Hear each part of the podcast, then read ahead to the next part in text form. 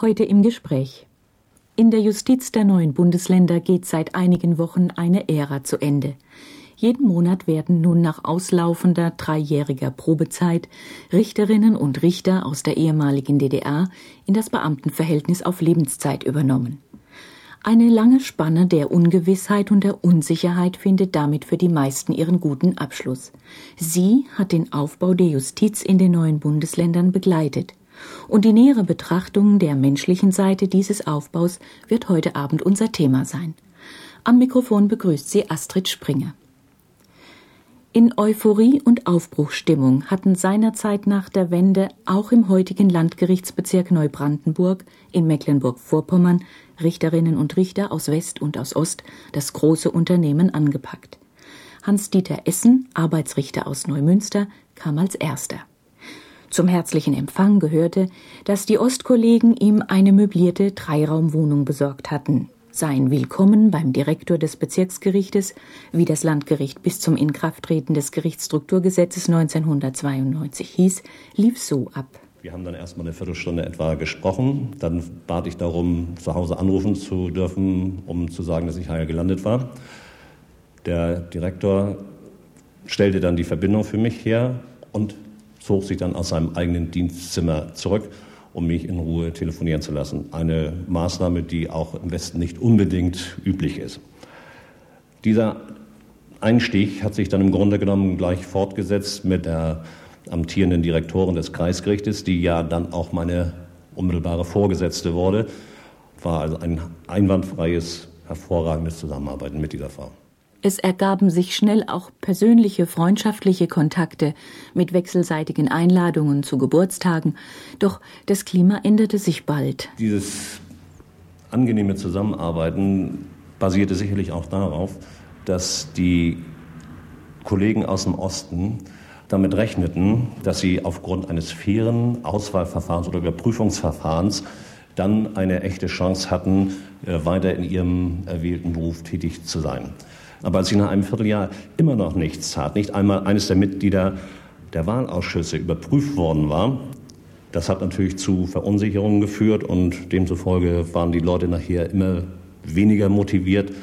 Es war im Prinzip nachher egal, mit wem ich zusammentraf, mit wie vielen ich zusammentraf und worüber wir anfänglich sprachen. Spätestens nach fünf Minuten war das Thema wieder auf dem Plan. Und wenn man das also praktisch jeden Tag mehrfach zu hören bekommt, dann zieht man sich selbst auch etwas zurück, weil man einfach nicht mehr weitersprechen kann. Auch Horst Förster, Richter vom Landgericht Kiel und heute Direktor des Amtsgerichtes Neubrandenburg, gehört zu den Zeitzeugen der Überprüfungsphase für Ostrichter. Also das war wirklich eine bittere Zeit, das muss man, muss man so sagen. Ich weiß, dass die Kollegen also sich teilweise ja, wenn sie irgendwo äh, Besuche machten oder in Urlaub fuhren, dann waren ja andere beauftragt, die jeden Tag den Briefkasten untersuchten, ob nun irgendwas gekommen war. Hans-Christoph Ilkner, 55 Jahre alt, war seit 1968 Richter in der DDR, darunter zehn Jahre Direktor des Kreisgerichtes Neustrelitz. Heute arbeitet er als Strafrichter am Amtsgericht Neubrandenburg. Die Überprüfung habe ich so verstanden, dass sie uns erstmal sprachlos gemacht hat, weil wir gar nicht wussten, welche Elle legt man an uns an. Und das macht ja nun auf jeden Fall doppelt unsicher, wenn man also gar nicht weiß, äh, wie möchte man uns denn gern sehen oder haben. Und im Nachhinein würde ich behaupten, dass, dass an uns eine Elle, ein Maßstab angelegt worden ist, der an Richter nie angelegt werden darf.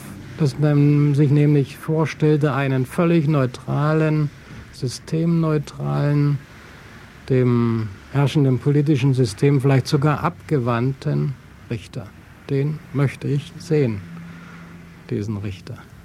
Also wenn man dann uns fragt, wie wir ja alle gefragt worden sind, in welchen politischen Parteien waren wir, haben wir äh, staatsnah gearbeitet, bevor wir zum Studium sind oder während des Studiums. Die männlichen, die Männer, also danach gefragt nach dem Wehrdienst, nach Besonderheiten im Wehrdienst, ob denn äh, auch im Ministerium für Staatssicherheit, da wurde ja auch eingezogen, da gab es ja auch eine Wachtruppe oder Fragen nach der Zivilverteidigung oder nach politischen Organisationen. Aus der Richtung dieser Fragen könnte man entnehmen, dass man einen politisch völlig äh, wirklichkeitsabgewandten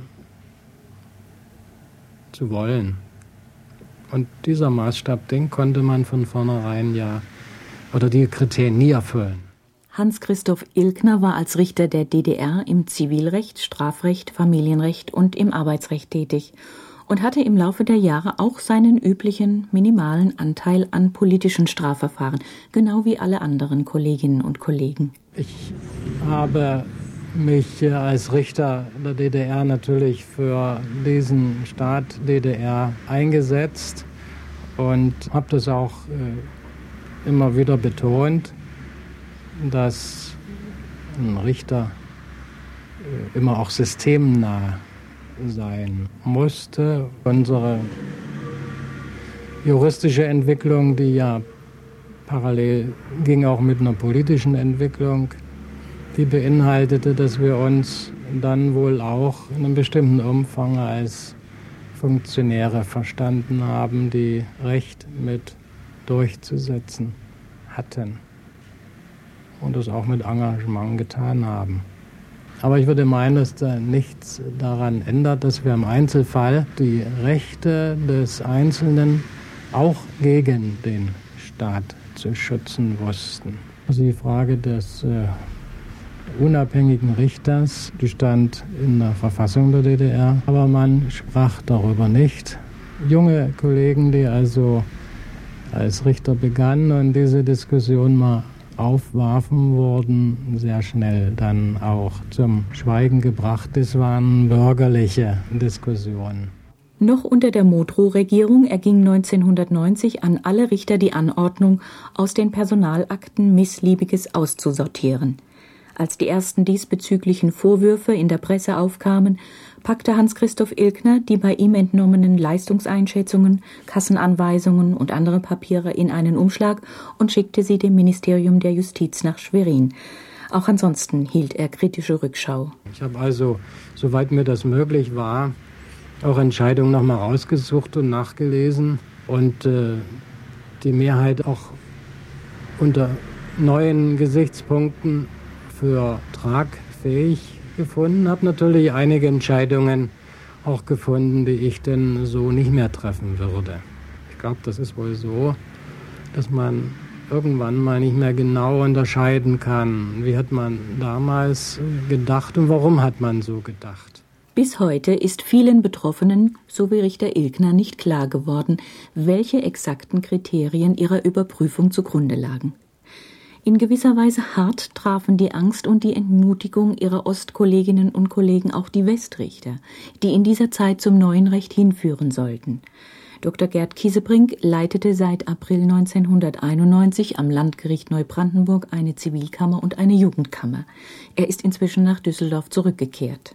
Sie haben also die Befürchtung gehabt, Sie würden von mir beurteilt werden, wie Sie in unseren Fall praktisch anpacken. Es ist ja so, dass äh, in der Kammer das so abläuft, die Berichterstatter, die bereiten eine Entscheidung vor, einen sogenannten Urteilsentwurf.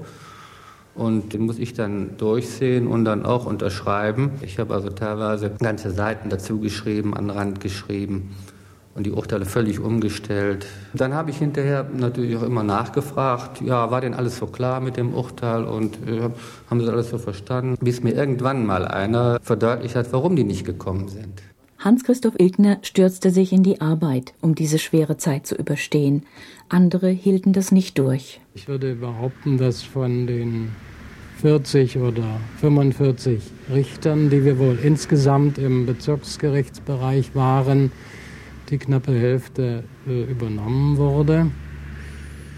Wobei nicht alle, die nicht äh, mehr Richter sind, etwa ablehnende Bescheide bekommen haben, sondern in Teil davon auch dem Überprüfungsdruck nicht standgehalten haben oder nicht standhalten wollten, diese Prozedur auch als sehr unwürdig empfanden, jedenfalls mit diesen Begründungen dann ausgeschieden sind vorzeitig. Und ich kenne auch zwei Kolleginnen, die also positiv beschieden wurden, aber danach dann mit der Begründung, dass sie also einem Staat nicht dienen können, der ihnen eine so unwürdige Behandlung zuteil werden ließ, äh, dann also ja, sich äh, als Anwälte niedergelassen haben.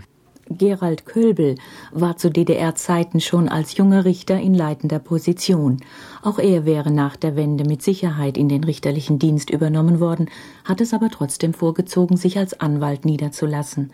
Den letzten Ausschlag gab dann der folgende Anlass. Ich habe nämlich aus dem Radio erfahren, dass der damalige Justizminister die alten Direktoren der Bezirksgerichte abgelöst hat. Mich hat doch die Art und Weise dieser Entscheidung doch erschüttert und da stand eigentlich für mich der Entschluss fest, nicht Richter zu bleiben. Ich kann allerdings sagen, mir hat die Arbeit sehr viel Spaß gemacht. In der Sendung heute im Gespräch betrachten wir noch eine weitere halbe Stunde die menschliche Seite des Aufbaus der Justiz in den neuen Bundesländern. Die Präsidentin des heutigen Landgerichtes Neubrandenburg in Mecklenburg-Vorpommern, Karin Schubert, hatte im Zusammenhang mit den Überprüfungen der Ostrichter wohl die undankbarste Aufgabe. Als das Ministerium dann dazu überging, alle Negativentscheidungen in meine Hand zu legen, die durfte ich dann überbringen und die positiven Entscheidungen wurden vom Minister selber mitgeteilt, war jeder Ruf in mein Zimmer für denjenigen, der gebeten wurde zu kommen, im Grunde genommen schon die Nachricht, jetzt hat es mich erwischt. Ich konnte keine Geschäftsanweisung, keine Dienstanweisung mehr erteilen, ohne dass jeder dachte, wenn er in mein Zimmer gerufen wird, dann ist er bereits entlassen. Das war unglaublich lähmend damals.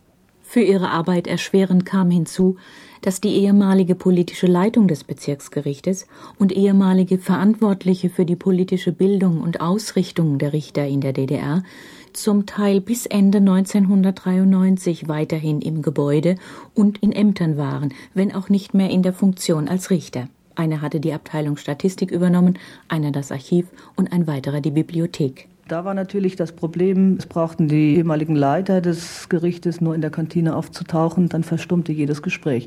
Und im Anfang bin ich von diesen teils behindert, teils unterstützt worden. Behindert, wenn ich an irgendwelche Unterlagen herankommen wollte, mit der Folge, dass ich also eines Freitags sogar einen Panzerschrank, der mir von irgendjemandem benannt worden war, mit einem Schweißgerät aufbrechen lassen habe und dann in diesem Raum massiv bedroht worden bin, dass dann, wenn ich diesen Panzerschrank öffne, ich möglicherweise mit Folgen rechnen könnte, die mir sicherlich nicht lieb wären. Andererseits bin ich dann auch bei Recherchen wieder von den gleichen Personen unglaubliche Art und Weise unterstützt worden. Es war also immer eine Gratwanderung und man wusste nie, was war jetzt ernst gemeint und was nicht. Sie fand übrigens, was sie suchte, heikle Personalakten. Als sich Karin Schubert, bis dahin unter anderem Richterin und Justiziarin der Landesvertretung von Nordrhein-Westfalen in Bonn, im Herbst 1991 zum ersten Mal ihrem neuen Wirkungsort näherte, tat sie es ganz bewusst bei Nacht und Nebel. Doch als sie über klaftertiefe Schlaglöcher ins industrielle Hinterhofmilieu gebracht wurde und vor verfallenden Backsteinbauten und Schuppen stand, sank ihr doch der Mut. Dieser Stimmung durfte sie zum Glück nicht nachgeben, denn die Vorgesetzte aus dem Westen wurde hoffnungsfroh und mit Spannung erwartet, unter anderem von ihrem zukünftigen Chauffeur Wolfgang Rösel. Ich muss ehrlich sagen, ich war etwas zurückhaltend und auch natürlich neugierig und gespannt, wer kommt da nun, wie ist der oder diejenige. Man muss sich ja gegenüber ein bisschen so umstellen, würde ich mal so sagen. Wie ist derjenige oder diejenige? Wie muss ich dann dann sein? So sehe ich das jedenfalls. Vorgefunden hat sie damals nur einen Bruchteil des Personals, das sie brauchte. Die im Gericht verbliebenen waren fast ausnahmslos Arbeiterinnen und Arbeiter. Grundlegendes für eine Justiz nach westlichem Muster fehlte, allen voran die Geschäftsverteilungspläne in den Gerichten, die den sogenannten gesetzlichen Richter nach Artikel 101 des Grundgesetzes festlegen und damit vor Übergriffen in die Rechtspflege schützen sollen. Es gab weder Rechtspfleger noch Gerichtsvollzieher, denn das Rechtssystem der DDR brauchte sie nicht. An den zwölf Kreisgerichten ihres Bezirks war zum Teil seit einem Jahr nicht mehr Recht gesprochen worden. Mit anderen Worten, es herrschte das Chaos. Karin Schubert bereiste zunächst ihre Kreisgerichte, zur Freude des dort verbliebenen Justizpersonals, das zu DDR-Zeiten seine Vorgesetzten nie oder selten zu Gesicht bekam, und sie machte Bestandsaufnahme und obendrein reiste sie nach Düsseldorf und holte Verstärkung. So gewann sie auch Günter Borkert. Man kann sagen, dass sie förmliche Werbezüge veranstaltet hat.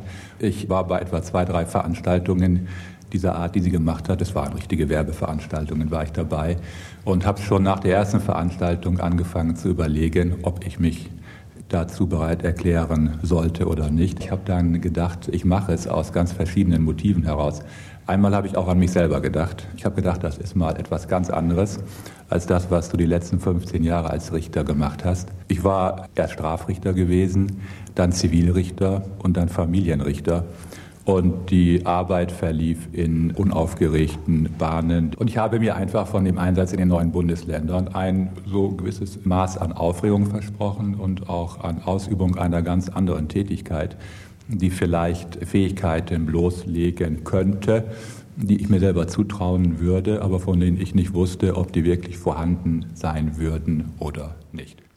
Sozialarbeiter Stefan Fett kam von Saarbrücken fast 1000 Kilometer weit nach Neubrandenburg und er gibt offen zu, was auch für andere zutrifft. Einer meiner Beweggründe war, hier am Aufbau der Bewährungshilfe teilzunehmen, teilzuhaben, zumal mir bewusst war, dass es diese Form der Sozialarbeit in der DDR überhaupt nicht gab. Mit ein anderer Grund äh, war natürlich, wenn ich ehrlich bin, auch ein bisschen Karriere zu machen. Ich habe hier die Funktion des Koordinators übernommen und insofern eigentlich das erreicht, was ich im Westen nicht hätte erreichen können. Zu den von Karin Schubert in Düsseldorf angeworbenen Richtern gehört auch Hans-Dieter Ziegenbein. Er kam 1991 ans Kreisgericht, dem heutigen Amtsgericht in Waren, das etwa 30 Kilometer westlich von Neubrandenburg an der Müritz liegt. Auch er hatte Bedenken, was auf ihn zukommen würde. Ein großes Problem sah ich auch darin, dass der frühere Direktor aus der äh, DDR-Zeit als einziger Richter da noch im Dienst war, also zumindest von den alten DDR-Richtern, ja auch äh, plötzlich in der Situation, dass er äh, ein bisschen an die Seite gestellt war, weil für ihn die Schwierigkeiten, die durch die Umstellung im Recht gegeben waren, ja doch sehr groß waren. Und auf der anderen Seite auch die Angst, die alle DDR-Kollegen hatten damals, ob sie im Dienst bleiben könnten oder nicht, eben bei diesem Mann auch da waren. Und äh, die Schwierigkeiten waren aus meiner Sicht vorprogrammiert. Hans-Dieter Ziegenbeins Sorgen, wie er mit Georg Wille, dem ehemaligen Direktor aus DDR-Zeiten, klarkommen würde, der das Kreisgericht Waren fast 30 Jahre leitete, hatten sich noch am Tag seiner Ankunft zerstreut. Georg Wille kam von sich aus auf ihn zu, besuchte ihn im Hotel und freute sich, dass er da war für Georg Willem, 1994, 61 Jahre alt und Richter auf Probe am Amtsgericht in Waren, stand und steht fest. Nach meinen bisherigen Erfahrungen war die Hilfe von den sogenannten Westrichtern eine ganz unbedingte Voraussetzung dafür, äh, damit wir überhaupt hier die Justiz der Bundesrepublik auch in den neuen Ländern aufbauen konnten. Das war auch sehr spontan anfangs gekommen, dass die Richterbünde Vereinigungen sich absprachen und dass so sonnabends, sonntags so eine Handvoll Juristen kamen und sagen, wir wollten eigentlich mal guten Tag sagen, wir wollten mal fragen, können wir Ihnen helfen? Und dann wurde so eine Wochenentschulung gemacht. Es führte bis zu Konsultationen, die man machen konnte. Ich war zum Beispiel am Arbeitsgericht in Flensburg, in Hamburg gewesen. Und da habe ich eigentlich sehr viele Richter und Juristen überhaupt getroffen, die sich von Anfang an bemüht haben, uns auf die Beine zu helfen. Wenn wir die nicht gehabt hätten, dann hätte das überhaupt nicht geklappt.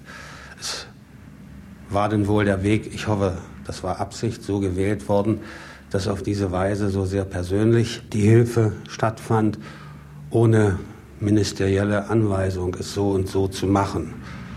Die haben uns zum Beispiel ihren Geschäftsverteilungsplan gegeben. Wir haben uns den angesehen und haben dann ein Plagiat gemacht für uns. Dann sind wir zu denen hingefahren und haben gesagt, hier, so sieht er aus. Kann man das so machen? Dann haben die gesagt, nee, so kann man es nicht, aber so, ja, und das passt und das passt nicht. Und so haben wir eigentlich hier angefangen, die Struktur zu ändern, mit den Mitarbeitern zu sprechen, veränderte Arbeitsverträge abzuschließen. Wir haben Bücher gekriegt, Gesetzesbücher, alte Kommentare auch, wurden ausgesondert und uns gegeben. Wenn ich zum Beispiel an Herrn Ziegenbein denke, der als allererster hier die Funktion des Direktors ausgeübt hat, dann muss ich sagen, dass ich diesen Leuten sehr, sehr dankbar bin, uns so geholfen zu haben. Auf höherer Ebene bewältigte die Bezirks- und spätere Landgerichtspräsidentin Karin Schubert zunächst das Personalproblem, indem sie viele Berufsfremde in den Justizdienst einstellte. Diese, ebenso wie die noch vorhandenen, mussten Fortbildungen machen, um sich für neue Aufgaben zu qualifizieren, und das sind inzwischen wieder rund 480 Mitarbeiterinnen und Mitarbeiter im Landgerichtsbezirk Neubrandenburg. Solange es noch weniger Gerichtsverfahren gab, besetzte Karin Schubert jeden Posten doppelt. Einer war immer zur Ausbildung an einem Partnergericht im Westen, und wenn er zurückkam, ging der zweite. Unterdessen arbeiten vor Ort Ost- und Westmenschen Seite an Seite. Gerade im nichtrichterlichen Dienst, der die Vor- und Zuarbeit für die Richter macht, Fristen kontrolliert, Mahnbescheide verschickt, Kosten berechnet oder Statistiken führt, konnte auf keine vergleichbaren Organisationsstrukturen zurückgegriffen werden. Auch hier war Hilfestellung nötig, die die Urkundsbeamtin Cornelia Niemann schildert. Die Unterstützung ganz konkret bestand, dass sie hier waren an Ort und Stelle. Sie haben mit uns Akten bearbeitet. Bei uns ist es sehr kompliziert. Da fängt keine so standardmäßig an wie in den Altbundesländern, sondern da stimmt das nicht, da stimmt das nicht, da wurde das falsch eingereicht, da wurde das an das ganz falsche Landgericht gegeben. Und das sind eben die Sachen, die unheimlich aufhalten. Also hier läuft nichts, zack, zack, zack. Jeder weiß, wo er seinen Stempel hinsetzt und macht seine Unterschrift drunter und fertig. Sondern bei uns muss man jede Akte neu bedenken. Da waren sie eben an Ort und Stelle, haben uns geholfen. Es gab einen, der hat theoretisch viel ausgearbeitet. Es gab einen, der hat sehr viel praktische Tipps gegeben. Und es gab eine Dame, die, die die ganze Einteilung praktisch auch so ein bisschen gemacht hat. Wo muss was hin? Was richtet ihr euch überhaupt ein? Was, was braucht ihr überhaupt im Zimmer? Was braucht ihr für Register? Es war ja nichts, gar nichts vorhanden. Cornelia Niemann ist eine Frau, der ihr beruflicher Werdegang in der DDR und die Wirren des Umbruchs zum Schicksal wurden. Obwohl sie als Hochbegabte in Moskau studieren durfte, konnte sie trotz Karin Schuberts persönlichem Einsatz weder ein Jurastudium noch eine Rechtspflegeausbildung machen. Bei aller Aus- und Fortbildung hat es auch Pannen gegeben, die meines Erachtens vermeidbar gewesen wären, wenn man etwas mehr Einfühlungsvermögen und ein bisschen mehr guten Willen an den Tag gelegt hätte seitens der entscheidenden Behörden. Ich erinnere mich da an eine Dame, die ich eingestellt habe aus dem Kulturbereich, wo sie in DDR-Zeiten untergekommen war und äh, sie in die Geschäftsstelle gegeben hatte, weil sie mir anvertraute, sie habe schon Jura studiert und eigentlich hätte sie gerne weiter studiert, aber äh, man habe ihr die Zulassung nicht erteilt zum Fernstudium, das damals aufgelöst worden war. Und an den Universitäten Greifswald und Rostock gab es noch keine juristische Fakultät zu der Zeit. Und so hatte ich ihr eigentlich nahegelegt, sie möchte doch versuchen, auf die Rechtspflegerschule zu kommen. Das haben wir, sie und ich, ganz intensiv betrieben. Ich bin allein aus diesem Fall bestimmt vier oder fünfmal im Ministerium selbst anwesend gewesen und habe es den dortigen äh, entscheidenden Beamten vorgelegt. Und die sagten mir immer, sie hätte in der Sowjetunion studiert, sie hätte dort das Abitur gemacht. Das wird nicht anerkannt, weder das Abitur noch das Hochschulstudium. Und ich bin dann dort gewesen und habe gesagt, so, nun hat sie die erforderlichen zwei Jahre in der Geschäftsstelle gearbeitet. Jeder andere, der das gemacht hat, wurde aufgenommen ohne Abitur, ohne Studium, ohne irgendeinen anderen Abschluss, nur aufgrund der Kenntnisse, die er durch zweijährige Tätigkeit in der Geschäftsstelle erworben hatte. Ihr hat man das weiterhin verweigert. Und das sind Fälle, wo man wirklich sagen kann, dass Einzelpersonen Macht ausüben über andere mit Folgen, die man auch nicht mehr reparieren kann. Cornelia Niemann, die auf diese Weise auch ein Stück geschichtliche Entwicklung repräsentiert, muss diese Widersprüche leben. Natürlich, in keinster Weise befriedigt mich das, ne? weil ich weiß, ich kann auch mehr und ich würde gerne mehr machen. Und das ist schön, wenn man das alles mit aufbauen darf. Also das hat auch unheimlich viel Spaß gemacht. Aber es, es ist bitter, natürlich ist es bitter. Ich finde es wirklich ungerecht, dass man mir nicht die Chance gegeben hat. Aber ich kann es nicht ändern. Die übernommenen Richterinnen und Richter aus der DDR hatten zusätzlich andere Sorgen. Die Angst vor den überklugen Wessis, so beobachteten es die Kollegen, war groß und erforderte von eben jenen, wie etwa Günter Borkert, ein besonderes Fingerspitzengefühl.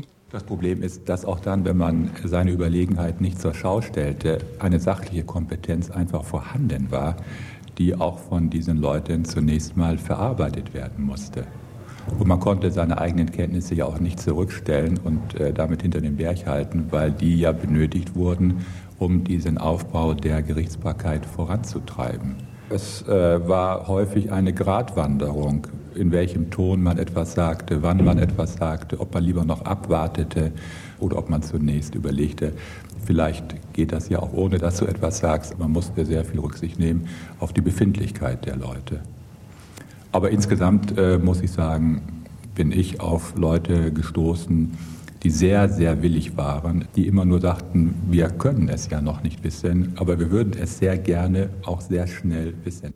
Schmerzlich ist für Ostrichter in diesem Zusammenhang das Wort von ihrer schlechten Ausbildung, auch heute von Westkollegen immer noch zu hören, worauf Georg Wille, Amtsrichter in Waren, Folgendes zu sagen hat.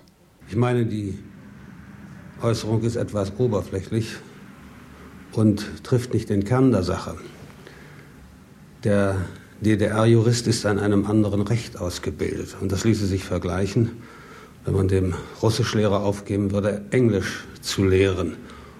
Und wenn er das nicht gut kann, zu meinen, er ist schlecht ausgebildet. Er ist eben an einem anderen Sachgebiet ausgebildet gewesen. Das eigentliche Problem des Wechsels von einem Recht zum anderen sieht Georg Wille ganz woanders. Der Jurist wird wie äh, viele andere Berufe auch ja intuitiv ein bestimmtes Maß von Prinzipien des Wissens gespeichert haben. Dass er, wenn er an irgendeinen Fall, an ein Problem herangeht, erst einmal aufkommen lässt, es befragt, um die Richtung zu finden. Und dann ist es ja üblich, dass man sich mit dem Gesetz befasst, um festzustellen, dass das auch richtig ist oder dass es vielleicht auch falsch war. Und dieser intuitive Komplex ist nun natürlich nicht mehr zu gebrauchen, den man einmal gehabt hat. Und nun muss ich das wesentlich weiterentwickelte Zivilrecht, das ich jetzt hier im Hause bearbeite, natürlich dazulernen. Und da fehlt mir ein intuitiver Teil der Grundbegriffe und des Wissens. Aber ich stelle fest, trotz meines Alters, dass er langsam wächst und er da ist, der dann auch Basis der Routine werden kann. Wo Ost- wie Westrichterinnen und Richter in die Umgestaltung der Justiz erst hineinwachsen mussten, ging es nicht ohne Improvisation, Skurrilitäten und Maßnahmen hart an der Grenze zur Legalität ab. Die Bereinigung der Grundbücher, die wichtigste Voraussetzung für den Aufbau Ost, löste die Landgerichtspräsidentin mit dem sogenannten Grundbuchversendungsmodell, das allerdings ein hohes Haftungsrisiko für den Staat beinhaltete. Es bedeutete, dass DDR-Grundbücher an westliche Amtsgerichte verschickt wurden und von dort bearbeitet wieder nach Neubrandenburg zurückkamen. Karin Schubert stieß mit diesem Unterfangen auf heftigen Widerstand bei den beteiligten Justizministerien, ließ sich aber nicht davon abbringen. Wir haben das dann erstmal ad acta gelegt, haben aber schon heimlich damit angefangen. Das sah dann so aus, dass der Direktor von Grevenbruch mit seinem Pkw nach Straßburg an der polnischen Grenze kam, dort die ganzen Grundbuchakten in seinen eigenen privaten Pkw eingesackt hat, sie nach Grevenbruch fuhr und der Abgeordnete Direktor von Straßburg, der auch aus Nordrhein-Westfalen kam, hat sie wieder mit zurückgebracht, bearbeitet. Und eines Tages kam der Direktor von Grevenbruch zu mir und sagte, gucken Sie mal, ich habe eine ganz tolle Kiste gefunden in äh, Straßburg.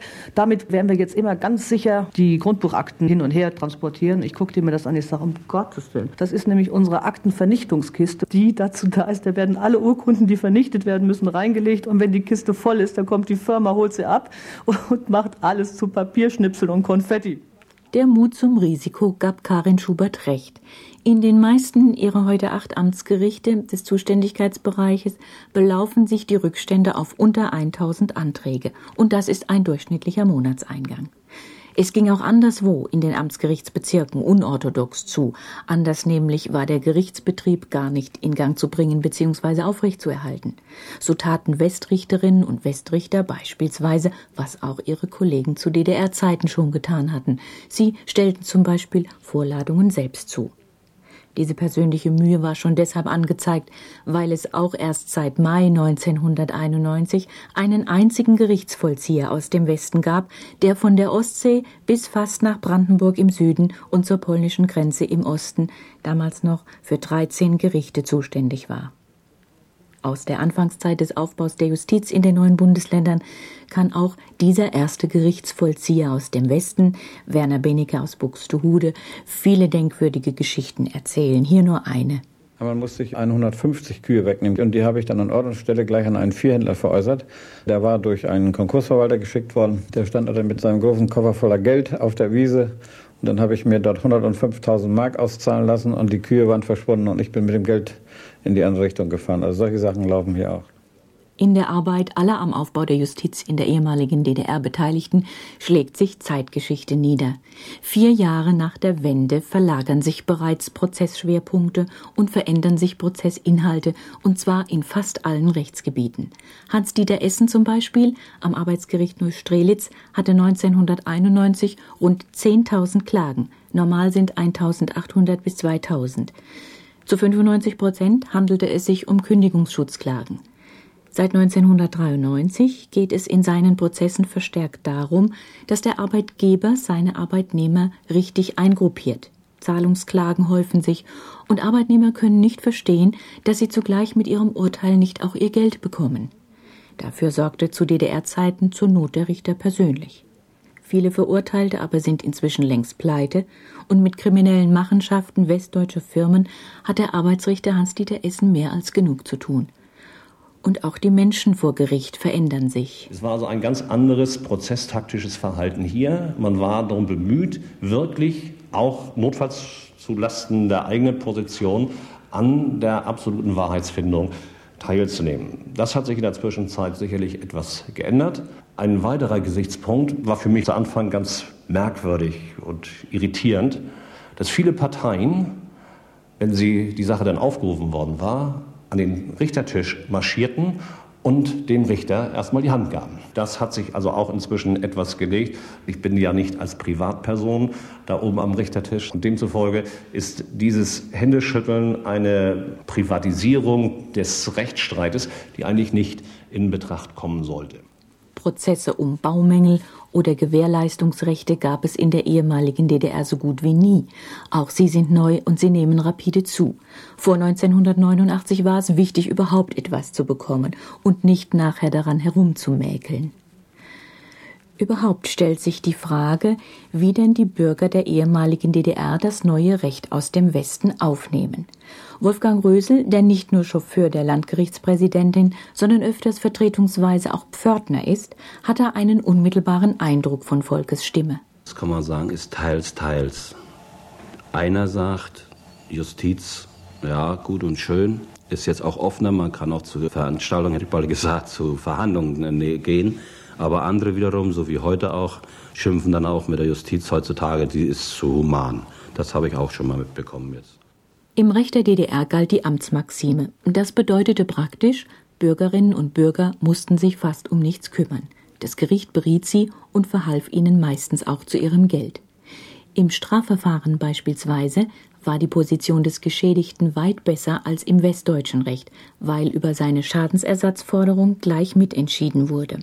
Undurchsichtig sind unser Prozess- und Verfahrensrecht und auch der vierteilige Instanzenzug mit Amtsgericht, Landgericht, Oberlandesgericht und Bundesgerichtshof gegenüber dem dreiteiligen in der DDR, wo das Kreisgericht Eingangsinstanz war, das Bezirksgericht Berufungsinstanz und die schwierigen und bedeutsamen Fälle zum Obergericht gingen. Hans-Christoph Ilkner, Richter zu DDR-Zeiten und auch heute Richter am Amtsgericht Neubrandenburg, vergleicht die Situation der Rechtssuchenden damals und jetzt. Es sind Tage mir in Erinnerung, wo also hier im Gericht 200, 250 Rechtssuchende waren, die zwar nach langen Wartezeiten, aber keiner ohne Ratschlag das Gericht verlassen hat. Der Durchschnittsbürger machte also nicht, wie es wohl in sonst üblich ist, den Bogen um das Gericht, sondern der kannte dann auch seinen Richter. Welche Probleme damit im Zusammenhang stehen, die will ich überhaupt nicht äh, weiter ausführen. Wir haben also beraten, wie wir das vertreten und verantworten konnten. Und ich glaube, dass heute die Bürger wieder einen Bogen machen ums Gericht. Die Leute kommen natürlich wie ehedem wie sie es gewohnt waren am Dienstag und sind arg enttäuscht, wenn sie zurückgeschickt werden Und äh, ich muss sagen, sie werden nicht immer zurückgeschickt. Wer sich also im Westen der Vorstellung hingibt, Bürgerinnen und Bürger in den neuen Bundesländern seien froh und dankbar für die Segnungen der unabhängigen Justiz aus dem Westen, der irrt. In Waren an der Müritz sprechen die Leute Georg Wille auf der Straße an und freuen sich, dass er weiterhin Richter ist. Und Hans-Christoph Ilgner in Neubrandenburg erlebt es nicht anders. Nicht selten haben mich Schoffen gefragt, äh, ob ich denn Ost- oder Westrichter sei. Und ich habe unverhohlene Freude gemerkt, als ich mich als Ostrichter offenbart habe. Und äh, viele Lebensverhältnisse auch aus Vorstrafen, Sachverhalten meine ich, sind äh, für uns besser zu beurteilen gewesen als Kollegen, die also hier Dienst tun als Abgeordnete Richter. Die meisten der Ostrichterinnen und Richter haben sozusagen ihre Hausaufgaben gemacht und die Umstellung gemeistert. Eva Flume-Brühl, Vorsitzende des Schwurgerichtes am Landgericht Neubrandenburg und Richterin am Amtsgericht Neuss, hatte auch anfangs viel Arbeit, die Urteile der Kolleginnen und Kollegen aus der ehemaligen DDR zu korrigieren. Die hat sie nun nicht mehr. Es kommt heute natürlich sehr auf die Initiative dieser übernommenen Richter an, sich fortzubilden. Und äh, ich freue mich doch feststellen zu können, dass viele der Kollegen, die übernommen worden sind, sehr an ihrer Fortbildung, um das mal so zu nennen, arbeiten und äh, von sich aus viele Probleme erarbeiten, sodass man vielfach die von ihnen gefertigten Urteile nach einiger Zeit voll unterschreiben kann. Ich würde sogar sagen, manche äh, sind inzwischen so, dass ich deren Urteile wirklich als fabelhaft ansehen würde. Nicht zuletzt deshalb wird gegen Ende der Aufbauphase der Justiz in den neuen Bundesländern der Ruf auch in Neubrandenburg, in Mecklenburg-Vorpommern immer lauter, dass nun auch DDR-Richter leitende Funktionen ausüben sollten, die derzeit noch alle mit Richtern aus dem Westen besetzt sind.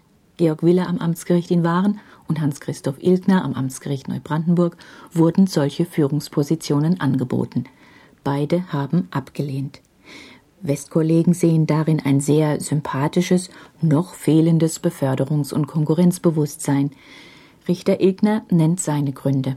Ich habe große Sorgen, dass wenn ich die Position des Vorsitzenden am Landgericht äh, inne hätte, dass äh, zunächst das äh, sicherlich sehr kameradschaftlich zugeht, aber dass irgendwann mal so ein kleiner Ehrgeizling erscheint und mir dann das Leben schwer macht und vielleicht dann sogar noch äh, dann äh, gesagt wird, das ist einer, der hier also sich offensichtlich denn so angepasst verhalten hat, dass er in zwei politischen Systemen, die wie Feuer und Wasser zueinander stehen, denn auch Richter ist und vielleicht dann auch noch in hervorgehobener Position. Arbeiten will er, wie er selbst sagt, im dicken Aktenregen und die bittere Zeit bis zur Verbeamtung durchstehen, die immer noch nicht beendet und eine anhaltende Belastung ist. Auch Richter Wille hat sich durch den Antrag, Amtsgerichtsdirektor werden zu können, geehrt gefühlt. Doch Verwaltungstätigkeit, die damit verbunden ist, liegt ihm nicht. Und er sagt das auch und spricht damit das Schlusswort zur heutigen Sendung, die der menschlichen Seite des Aufbaus der Justiz in den neuen Bundesländern gewidmet war. Ich habe eigentlich noch nie so viel Jura studiert wie nach dem Beitritt. Nie so intensiv, nie so umfassend.